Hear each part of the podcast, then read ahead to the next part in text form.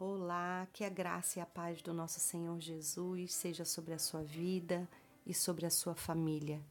Que Deus abençoe poderosamente o seu dia de hoje, regando de fé, regando de amor, regando de visão, de direção para tudo que você vai realizar nesse dia, amém?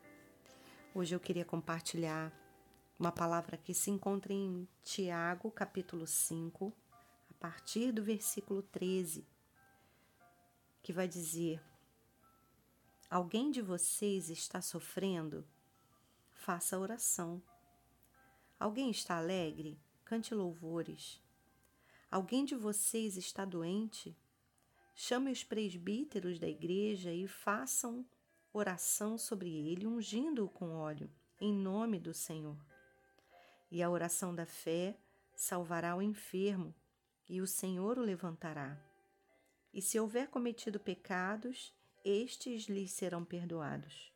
Portanto, confessem seus pecados uns aos outros e orem uns pelos outros, para que vocês sejam curados. Muito pode, por sua eficácia, a súplica do justo. Louvado seja o Senhor pela sua palavra, que nos anima, que nos ensina e que nos envia a trazer o reino de Deus à realidade da nossa vida. Essa palavra é desafiadora e ela vai falar de uma realidade que nós vivemos diariamente, de coisas que acontecem no nosso cotidiano, sofrimentos, alegrias, doenças, coisas que nos cercam, e qual deve ser a postura, qual deve ser a nossa posição diante dessas coisas. O texto é bem claro em dizer que nós devemos cooperar com Deus e uns com os outros, nos movendo em fé, nos movendo através da fé. Quando as coisas à nossa volta se manifestam, nós devemos responder a elas com fé, trazendo o reino de Deus àquela ocasião, àquela circunstância. Isso fica bem claro quando a gente lê esse texto. Se alguém está sofrendo, o texto vai dizer: ore. Se alguém está alegre, cante louvores.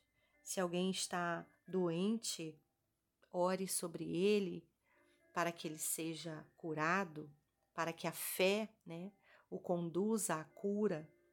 Portanto, o texto vai ser bem claro em dizer para nós que as circunstâncias à nossa volta precisam ser respondidas através da nossa fé comunitária e da nossa ação comunitária, uns pelos outros, através do Espírito Santo de Deus. Então, em seguida, ele vai nos orientar em como fazer isso, Ele vai dizer: olha, portanto, confessem seus pecados uns aos outros e orem uns pelos outros, para que vocês sejam curados. E a oração pode muito, a oração do justo pode muito por sua eficácia. Ou seja, estamos sendo chamados, por Tiago aqui na sua palavra, a nós, ao povo que estava com ele no seu tempo, mas também deixou para que nós aprendêssemos um grande princípio do reino, que é responder em fé, especialmente em oração. Então, eu quero te desafiar nesse dia, talvez a sua própria vida, ou alguém da sua família, ou alguém vai chegar até você sinalizando alguma circunstância, e eu quero te desafiar, e a mim também, a respondermos essas circunstâncias em oração, em fé, em resposta esperada pelo Senhor, trazendo o reino de Deus, trazendo a revelação do reino de Deus, que a minha vida, a sua vida seja esse canal nesse dia de trazer a revelação do reino através da nossa fé e da nossa oração. Quero começar com você orando então por isso. Amém? Deus da vida, nós te louvamos, engrandecemos o teu nome nesse dia mais uma vez. Mais um dia nos colocamos em tua presença, debaixo da tua mão poderosa, do teu governo, debaixo da tua direção e do teu amor, sem o qual nós não podemos fazer nada. E somos desafiados nesse dia, Senhor, a responder com fé, com oração, às circunstâncias à nossa volta.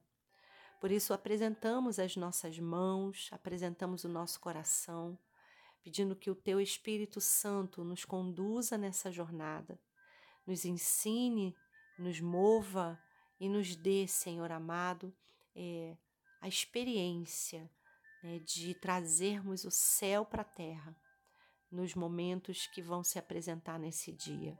Que a nossa vida seja fonte da Tua presença para nós, para a nossa família, para todos à nossa volta. Essa é a oração que fazemos, em nome de Jesus. Amém.